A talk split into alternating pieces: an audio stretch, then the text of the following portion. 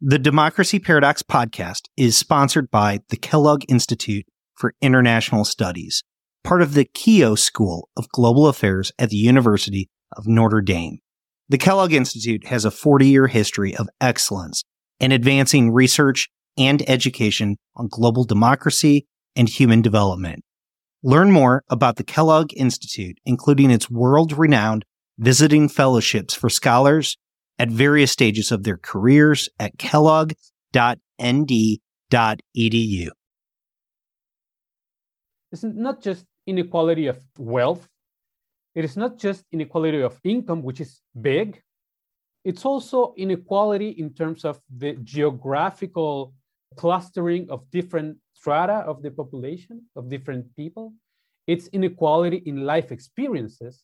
It's inequality in treatments people felt mistreated by those in the upper echelons of society. So it's not just money, it's also access to public goods, to certain spaces in the city, to education, unemployment benefits, and all sorts of things, but also treatment. Welcome to the Democracy Paradox podcast. This is my daddy.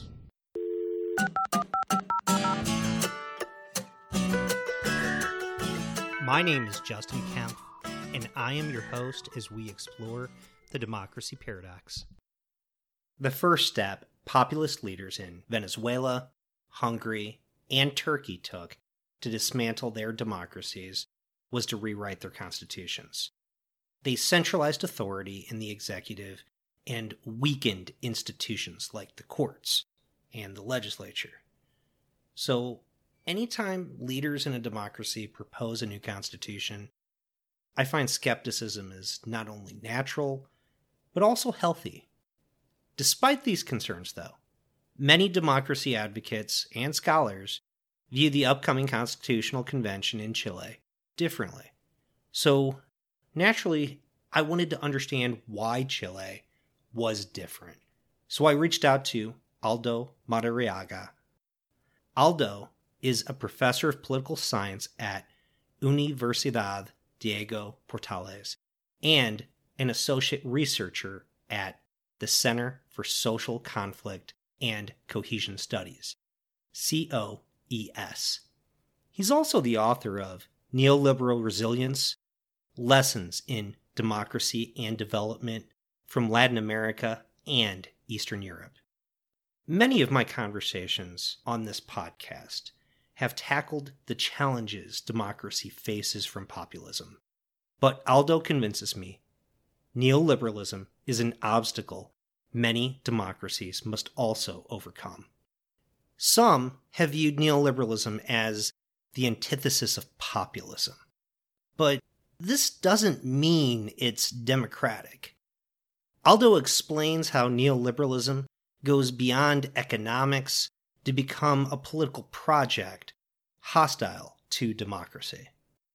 So, before we start, I, I, do want to be clear.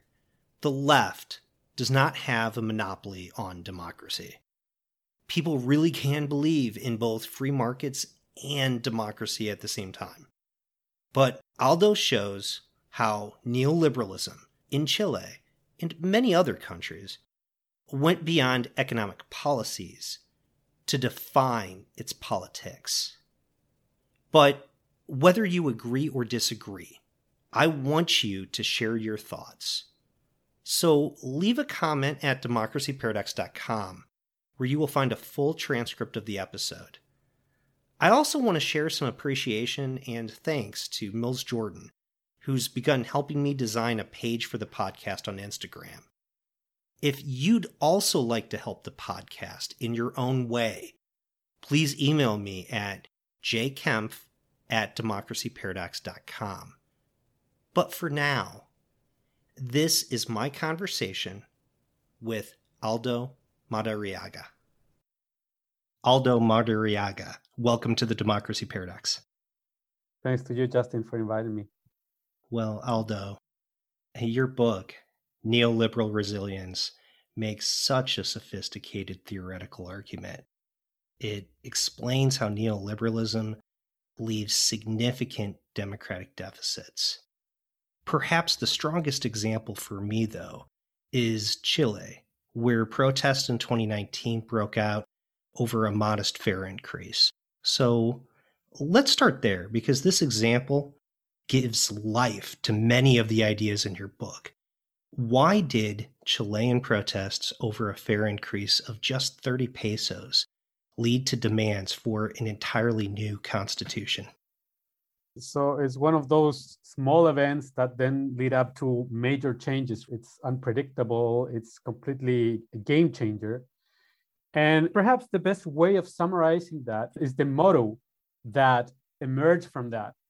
Because people were wondering why 30 pesos, which is really, I mean, the exchange rate is 700 pesos is one dollar. So 30 pesos is really small. I mean, it, it means nothing literally nothing. You cannot buy a candy with 30 pesos. But the motto that emerged from that, because people were wondering, you know, everyone's crazy, these riots because of 30 pesos. And, and the motto is no, it's not about 30 pesos, it's about 30 years.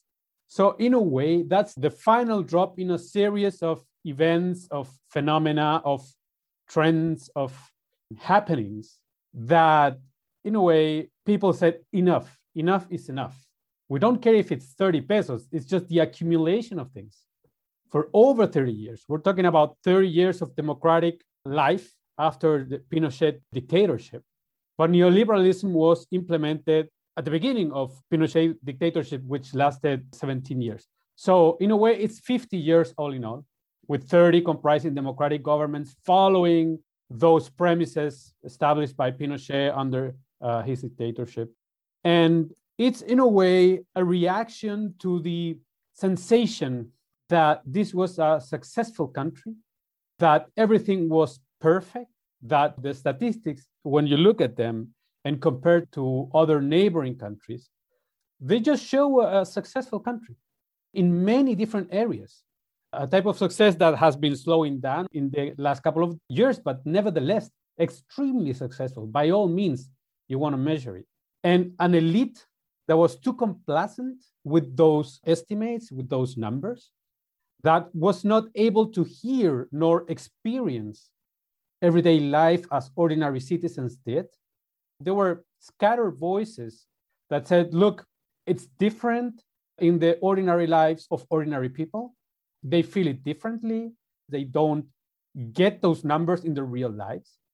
And Analita was saying, no, that's not possible because numbers say otherwise. A common interpretation was it's the discontent with, with abundance. I mean, when you have abundance, you have rapid growth periods and then growth slows down. Then people get used to having money, having higher incomes. And then once it's not growing as fast, then they're discontent. And so all sorts of explanations related to the success of the country instead of really hearing what the people were saying. So it's 30 years, not 30 pesos. It's really establishing look, we've been saying this all this time, and you don't want to hear it.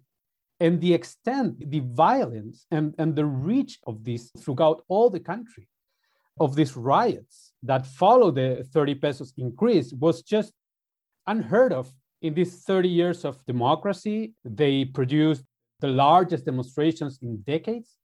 I was born during the dictatorship in a year where there were huge demonstrations against the dictatorship. And these protests brought more people to the streets than the protesters that were trying to topple the dictator. So, in a way, this was really a watershed moment for, for Chilean politics. So, when you say the economic figures did not tell the whole story, they didn't explain the way life was like for the average Chilean. Can you help us understand? Give us a portrait of what life is like for the average Chilean or for most Chileans who feel that the neoliberal policies have not worked for them. The main thing here is inequality. And this is a topic that had been, as a social problem, growing for some time. It's not just inequality of wealth, it is not just inequality of income, which is big, it's also inequality in terms of the geographical clustering of different strata of the population, of different people. It's inequality in life experiences. It's inequality in treatments. people felt mistreated by those in the upper echelons of society. So it's not just money, it's also access to public goods, to certain spaces in the city, to education, unemployment benefits, and all sorts of things, but also treatment, treating each other as equals, feeling privileged not just because of these socioeconomic things, but also feeling superior in social relations, in everyday life. For these people claiming they want another situation, another country, a, a different treatment, it's basically having to work very hard for what they want. And this is closely related to our story about neoliberalism because when labor markets are extremely fluid and you fall into unemployment over and over, when you have lower life chances because your education is an education for the poor, because it's so segregated and so unequal, the access to good education, partly because of the liberalization and privatization of it. So the life chances are marked by systematically unequal access to quality benefits, services, etc. So Aldo, I like how you have already introduced an idea that I found fascinating within your book. The fact that neoliberalism is not just about economic policies. It encapsulates many different facets that are both political and social within people's lives. And there's a quote in your book where you write neoliberalism survived in its purest form in those countries where it was protected from democracy. It's this idea that neoliberalism is not just an economic philosophy about limited government and free trade, but it goes beyond that. So, can you help explain how is neoliberalism more than just a philosophy of economic policy? I think neoliberals understood that the implementation of markets everywhere, you know, of competition, would undermine basic economic securities. This was expected. The implementation of markets where there were protected firms would lead to widespread bankruptcy.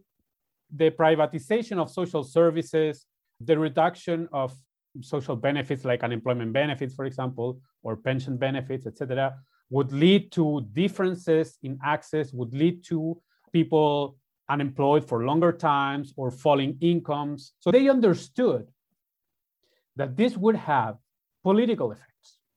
In my book, I deal with countries in Eastern Europe. And when these countries were transitioning to a market economy, to capitalism, when they were transitioning, it was very clear when you read all the books about the people they were thinking about these processes. It was very clear that everyone was completely clear that this would bring major dislocations for firms for people in general. But they believed that in the longer term markets would bring overall benefits. And the key question was that if markets bring these dislocations in the short term how do we shield politics from those that are left behind. Because, of course, if they feel worse off, if they feel that these policies are affecting them, then they will react politically. How do we shield politics from this expected reaction? Now, in that context, it was expected that the sort of counter reaction of those left behind, of those affected, would be short. And in the end, market economies or neoliberal economies would end up bringing more benefits than problems. So the political shielding had to be short lived because eventually economics would do the rest. But in the end, what you see is that the shielding of democracy continued over time because over and over people were subject to different types of dislocations constant economic crisis both nationally speaking, but also in their own lives. The Long periods of unemployment, going in and out of the labor market, uh, you know, having somebody ill in your family. If the health system is privatized and you cannot afford it, you know, having uh, somebody ill in your family means you fall into poverty. You're not insured against those things that happen often. So, in the end, that shielding from the political consequences of the dislocations of neoliberalism had to be there for a longer time. And when you go back to the writings of some of the people in the circles of these new doctrines that started to gain more prominence in the post war period, a group of them was very interested and developed specific thoughts about precisely how to shield market reforms from the possibility that those affected by them, and they thought that there would be many affected, from the possibility that those will use basic democratic mechanisms to overrun, to change neoliberalism in the way they would want. So I always find it interesting when I read some of the literature of neoliberalism because it makes a case that in order to have democracy, we need to have these types of freedoms, these basic economic liberties need to be in place in order for democracy to be able to function. And you give a great account of the history of neoliberal thought where you walk through some of those ideas. But I, I went back to uh, a piece by Frederick Hayek, his most famous, The to Serfdom, and I found a quote where he wrote, We have no intention, however, of making a fetish of democracy. It may well be true that our generation talks and thinks too much of democracy and too little of the values which it serves. And I think this really gets at the point that the whole neoliberal project isn't really about democracy. At the end, it's doing exactly like you just mentioned. It's always been concerned more about shielding their economic ideas from democracy rather than ever actually bringing democracy about. Absolutely. That's completely right. I mean, if you go back to those texts by Hayek, by James Buchanan, which is another key figure, I mean, one of the key things that they were struggling against was precisely the type of post war compromise between capitalism and democracy, which meant basically that capitalism was embedded, was surrounded by a series of institutions, reducing the possibilities of companies for seeking profits in the way they wanted. There were labor unions establishing limits to that, regulations for redistribution, for taxation. More generally, there was a political system in which the voices of the many were heard, capital was taxed, and this was used for redistribution over the board in, in different ways. It was a compromise in which the idea was that for the survival of capitalism, you need to limit it because unfettered competition, unfettered profit seeking is bad for society. What neoliberals want is to undo those tethers, to have precisely the type of unlimited competition, unlimited profit seeking. And they were targeting specifically the type of post war compromise and the democratic mechanisms ingrained in that redistribution, taxation, labor power, and the capacity of democratic governments to represent the masses. So neoliberals were thinking how to shield capitalism in a way that democracy did not interfere with the profit motives of the companies. So there's an assumption among most people that neoliberalism reduces the role of the state, that it allows a broad sense of economic freedom because the state is shrunk to something that's very small and has a very minimal role for the state. But you dispel that myth in your book. You write neoliberalism does not preclude state intervention and often requires it. So, Aldo, what do neoliberals expect from the state? The only way to implement these market societies this unfettered competition, this unfettered profit seeking, was to use the state to implement that and to enforce that over time. And you see it in practice everywhere where neoliberalism was established in its most thorough forms, as in South America, as in Chile, for example. I mean, bloody dictatorships. It's implementing markets and freedom by repressing those that are against it. If you see in Eastern Europe, you see a period of complete confusion when communism crumbles, and political leaders that use all sorts of ways to shield themselves from popular pressures, to rapidly pass many reforms that will have a, a long term effect on those countries, in that period of confusion, in that period of extreme sort of fluidity, uh, but even you know making this explicit, shielding the reformers from the pressures from below, from the pressures of those suffering the changes of, of this you know transition from communism to capitalism.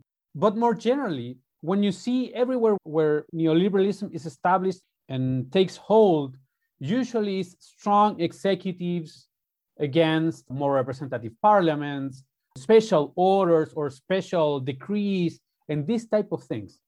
So in a way, the state is crucial for establishing, let alone maintaining neoliberal policies or even you know principles over time. If you think more specifically about markets, markets don't regulate themselves. Everywhere in the world, when you have good functioning markets, you need the state to regulate. So in a way, states are crucial in different ways for, for neoliberalism to function. So Aldo, I'm in the United States, and there's a lot of conversations about the effects of neoliberalism, the role of the United States with neoliberalism in my country. But as a Chilean, you see neoliberalism very differently. And you're right about it in the book, how there's a difference between how neoliberalism is approached in the West versus Latin America or Eastern Europe. Can you help explain how neoliberalism was implemented differently in a country like Chile or country like Estonia, like you read in the book, as opposed to more developed countries within the West? In certain countries in the developing world, there was a moment in which politics were extremely fluid. And this meant that this type of very grand design project or grand project for society, as neoliberalism, could be established in a more thorough way. So in Latin America, the 70s and 80s are particularly tumultuous, very rapid change. The previous political regimes were in, in extreme dire problems. It was mostly economic problems, but this implied a very complicated political situation as well.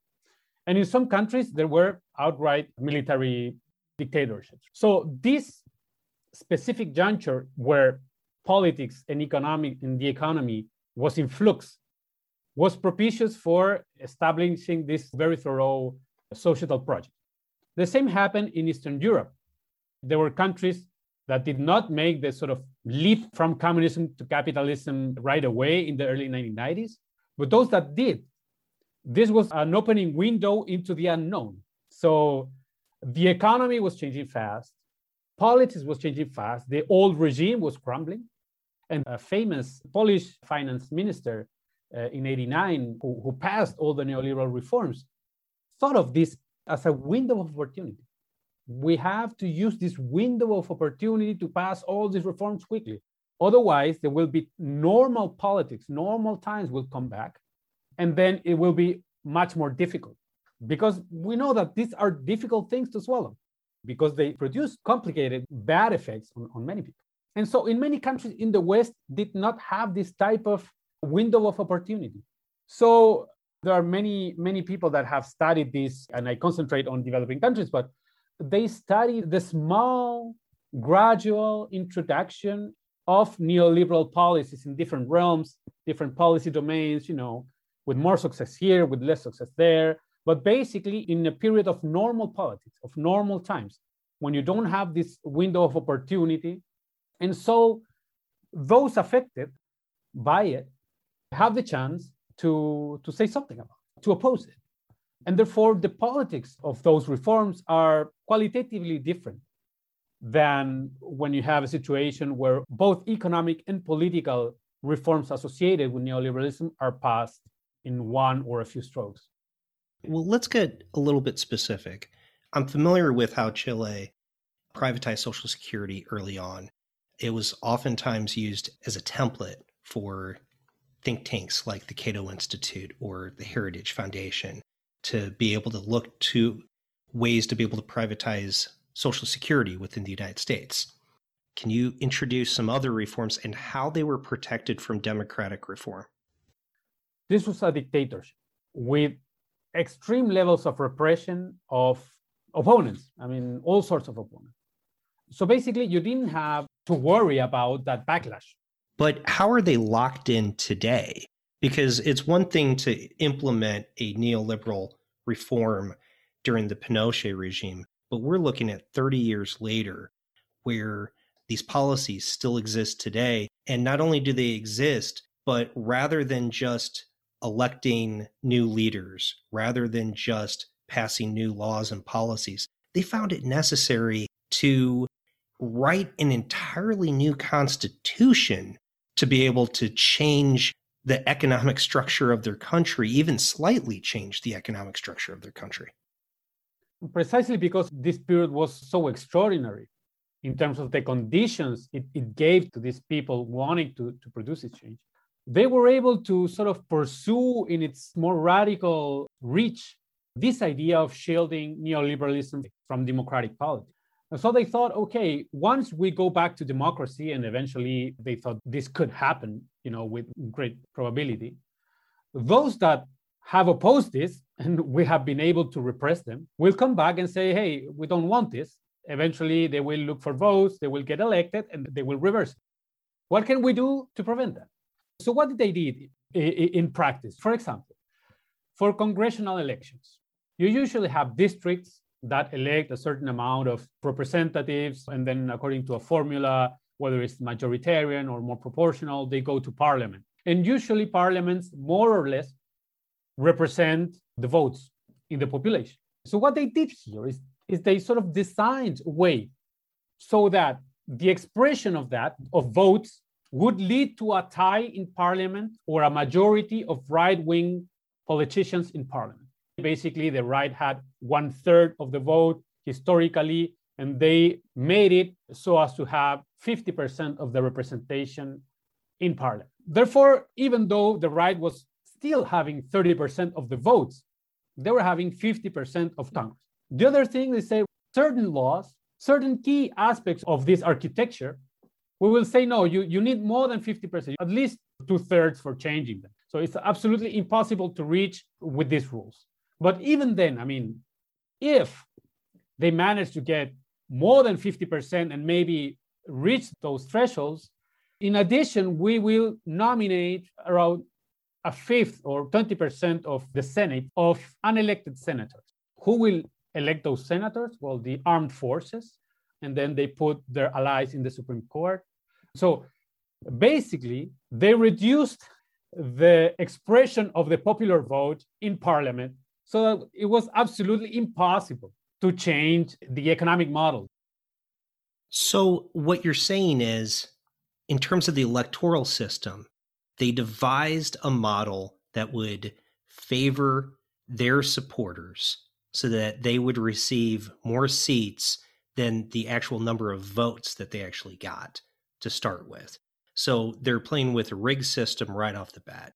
Then after that, they locked in policies with the Constitution so that you needed super majorities that would make it even more difficult to overcome to be able to have the votes because they'd almost have a veto within Congress. And then finally, within the second chamber, they included non elected members that were likely to favor their policies that would then be an additional group that would be added to the support that they already received so that they could likely defeat any policy proposal within the Senate if it happened to pass the other chamber. So they've got at least three different levels of manipulation that they stack the deck with to be able to make sure that if any reforms come to the table that they at least have a way to influence it if not outright veto it.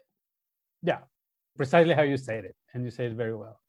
The funny thing is that this all could sort of be justified because this isn't completely outrageous in comparative terms. There are constitutions, there are electoral systems that do this.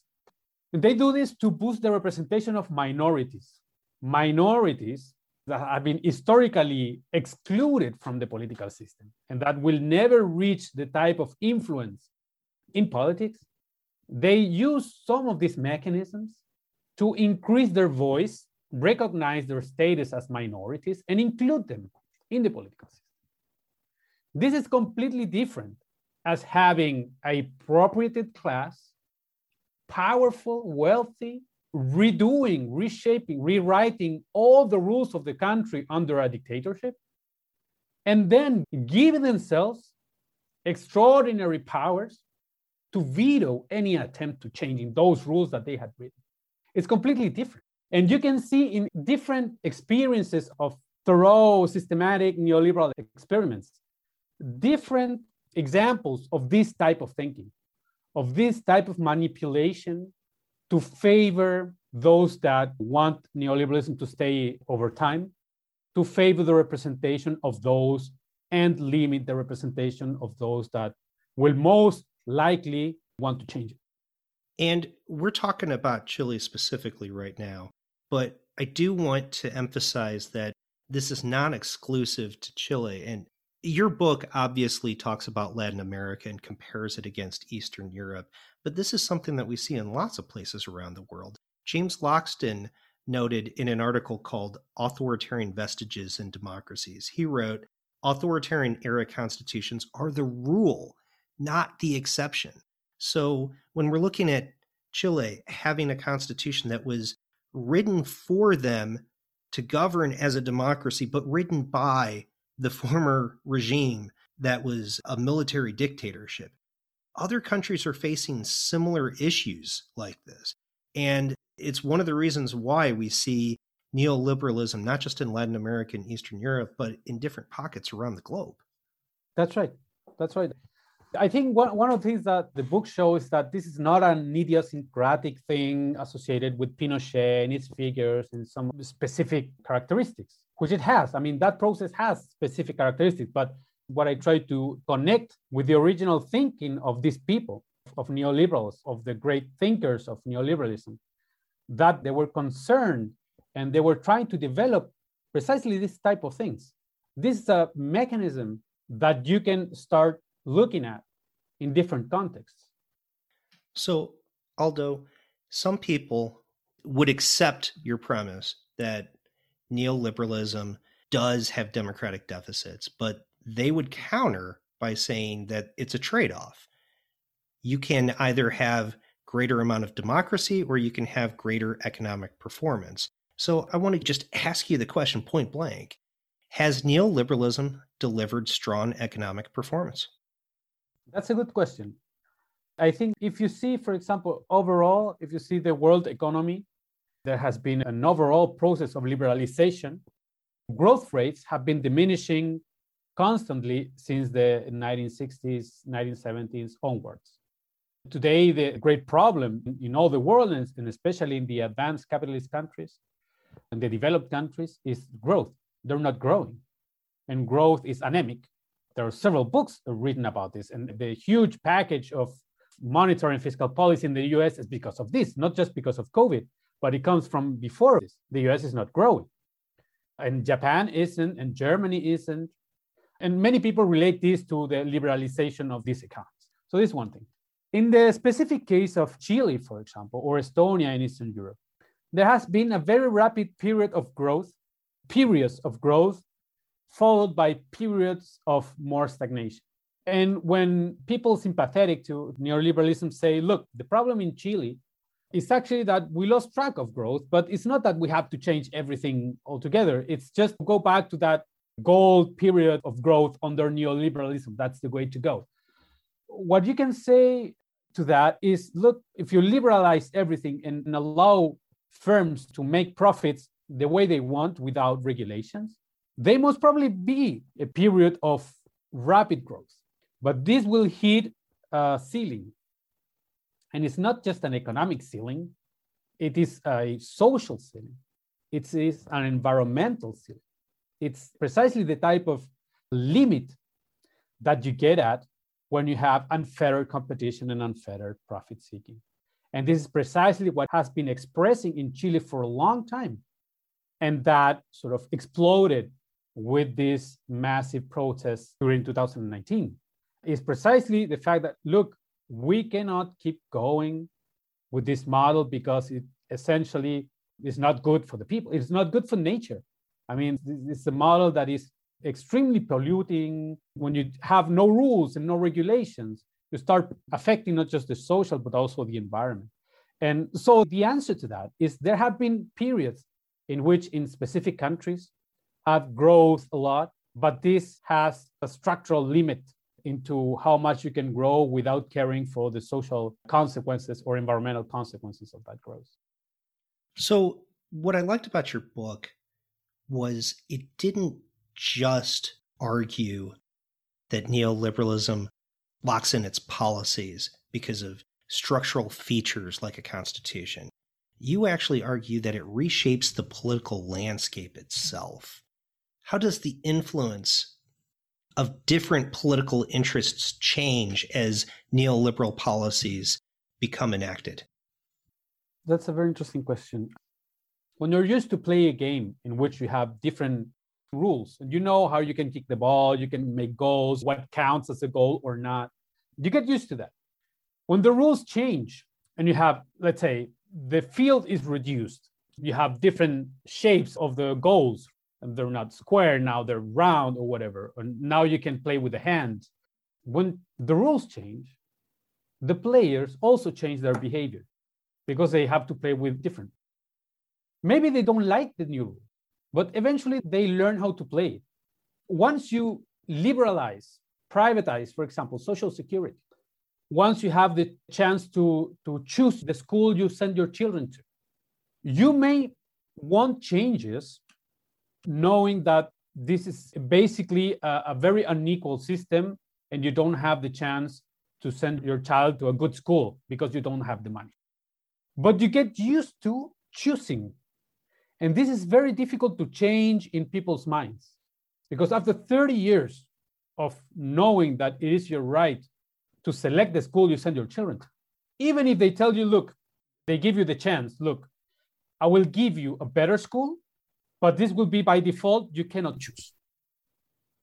People feel that they want to keep their freedom to choose. They, they want both things. So if they tell you, look, uh, this will be a, a school without religious education, for example, it will be a good school. They will say, no, I want a good school, but I want to choose whether it has religious education or not. Well, this type of things, after 30 or more years of telling people you have the chance to choose, if you have bad conditions, if economically you don't go well, that's because of you, that's your fault. You have all sorts of different decisions at your disposition. If you don't make the right decisions, because the system works like this, then it's your fault. Then it, you, you get this ingrained and you learn how to play in this system. And this is very difficult to change eventually. And this is a limit to what you can change after so many years of knowledge. A clear example is that of the schools. I, I would put another example which is a bit clearer in terms of social securities. Pension funds were privatized in Chile. So we don't have a sort of public system giving pensions once you get retired, but you save in your own individual account. This is a model that was exported to everywhere in the world. You have your individual account, and basically, after your working age, you get a pension from whatever you collected in your individual pension account. If this gives you a pension of $100 a month, that's your responsibility. If you had a low salary, well, you should have saved more. Now there's a law to change that. The system is very discredited. People don't want that anymore. And the alternative is to have a collective system where everybody chips in, contribute, and then that collective fund is used to fund the pensions of those that retire. Well, people say no, because I have my own fund, because I have saved all my life. Why should I help those that were not responsible enough and did not save enough? Because many people learn, well, if I will have a bad pension, maybe just state that I have a lower salary and give me the rest instead of contributing to my fund, give me a higher salary. Or I will not contribute to my fund, I will just use all of that as a salary. And there are people that have been contributing to that and think, well, this is my individual fund. I don't want it to be used to uh, fund everybody else's pension. And that's a huge problem now because people, even those people, know that it will not be enough, their individual fund, to fund a decent pension, retirement. But at the same time, they reject a collective sort of alternative because they have this idea of individual freedom and individual sort of assets so ingrained that they don't trust the collective alternative. So, in a way, coming back to your question, this is the way having neoliberalism for such a long time changes the minds of the people. And it's not that they want neoliberalism and they like neoliberalism. They're clear what the limits are and they want to change it. It's just that it is so difficult for them to envisage an alternative because they used to work in, in that way. So, as we kind of wrap up, the big idea in your book, at least one of the ideas that's central to your thoughts on neoliberalism, is that it's not just an economic theory. It's not just a series of economic policies, but it's a political project. But democracy allows us to make choices, to be able to decide what kind of economic policies that we want to adopt. Can we choose neoliberal policies without the political project? Is it possible to separate out just the policies and adopt those within a democracy? Or are the policies of neoliberalism fundamentally undemocratic as well? Oh, that's a good question. I think in many countries, the adoption of neoliberalism came out of a, a conscious decision by voters to give a chance to these ideas of free markets against what they saw as the perils of a state-led sort of a growth model or development model or how you want to call it. This was there in several instances, not just in developed countries, also in developing countries. In Argentina, for example, uh, in, in the early 1990s, people voted for an alternative that was basically enacting neoliberal policies. And this was a vote against state led development, hyperinflation, corruption associated with that. And there's new political groups offering you change, telling you how things can be different, and people voted for that. And eventually they didn't like it. You know, this led to a series of crises and they, they, they voted back. And they voted those from before and for a more statist sort of development. So, in a way, what I think is neoliberalism can be established by democratic means. It can. It is extremely difficult that it will stay if you don't constrain those democratic means. Because neoliberalism subjects people to such level of anxiety, of stress, that eventually they want some type of security. You know, competition is fine for some time, but if you have to compete for your whole life and make decisions for your whole life and you're not secure, basically what you get is, is completely stressed people with huge mental health problems if you don't know what will happen to you after you end uh, your work life, if you don't know what will happen to you if you get ill and don't have the money to pay for, it if you don't know any of these things, basically you're super stressed and you don't feel good and you're not happy about your life. And eventually you want to change. You, you want some basic securities. And so what I think happens is that if you leave the democratic process open, and I think this is what has happened in many countries that implemented neoliberalism through democratic means is that eventually people end up voting against it. And so even if you can implement neoliberalism by those democratic means, I don't think you can maintain it over time without implementing the type of democratic constraints that we talked about.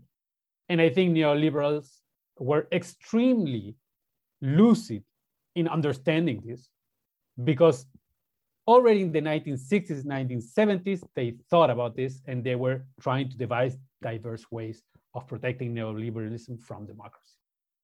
Well, thank you so much for taking the time to talk to me.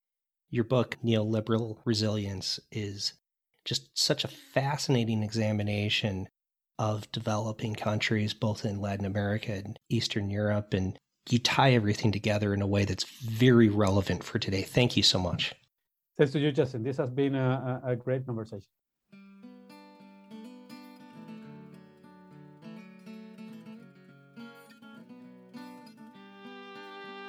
If you are listening to the show, please leave a review.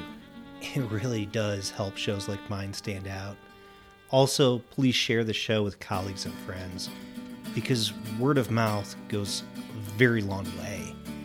Facebook and Twitter are great, but really just talk about it. There's a full transcript at www.democracyparadox.com. Thank you for listening.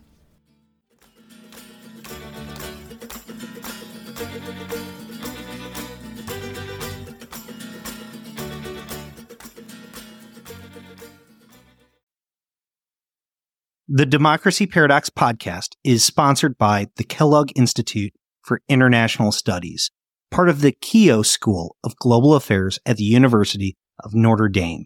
The Kellogg Institute has a 40 year history of excellence in advancing research and education on global democracy and human development. Learn more about the Kellogg Institute, including its world renowned visiting fellowships for scholars at various stages of their careers at kellogg.nd.edu.